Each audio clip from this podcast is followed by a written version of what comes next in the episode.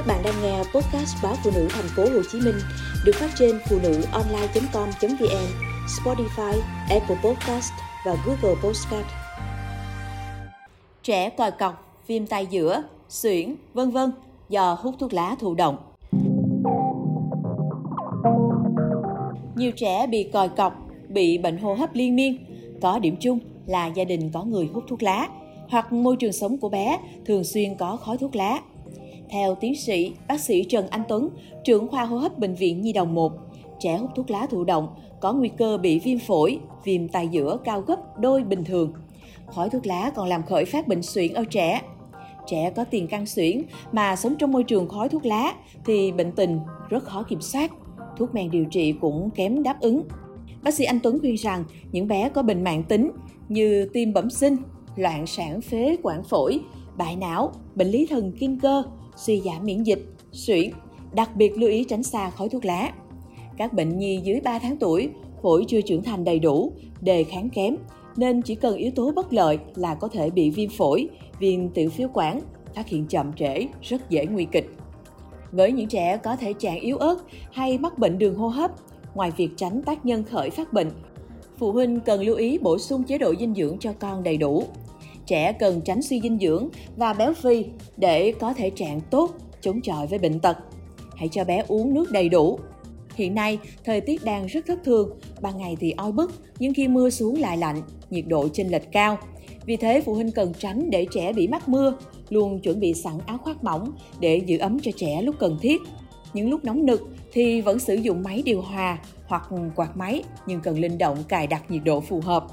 Trẻ em nói chung và trẻ nhỏ dưới 5 tuổi nói riêng rất cần được tiêm vaccine đầy đủ.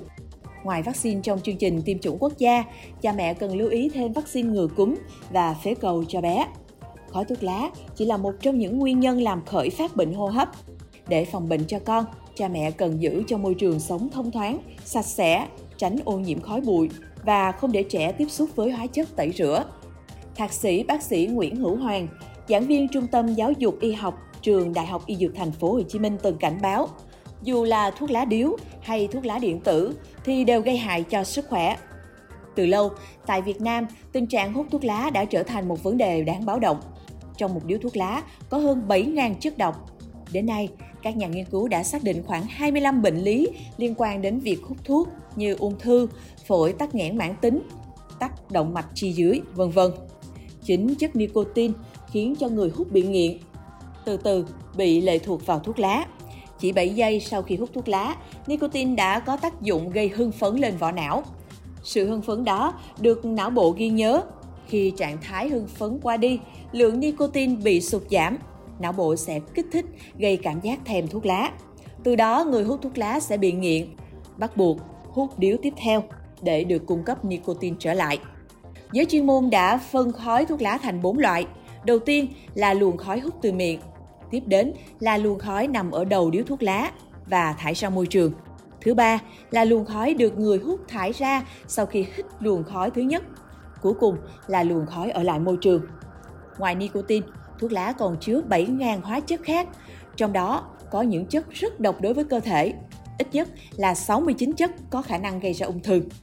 Một số nghiên cứu đã chỉ ra rằng chỉ cần ở trong phòng có người hút thuốc lá một giờ đồng hồ, số hóa chất độc hại cơ thể tiếp nhận tương đương với việc hút 10 điếu thuốc một ngày.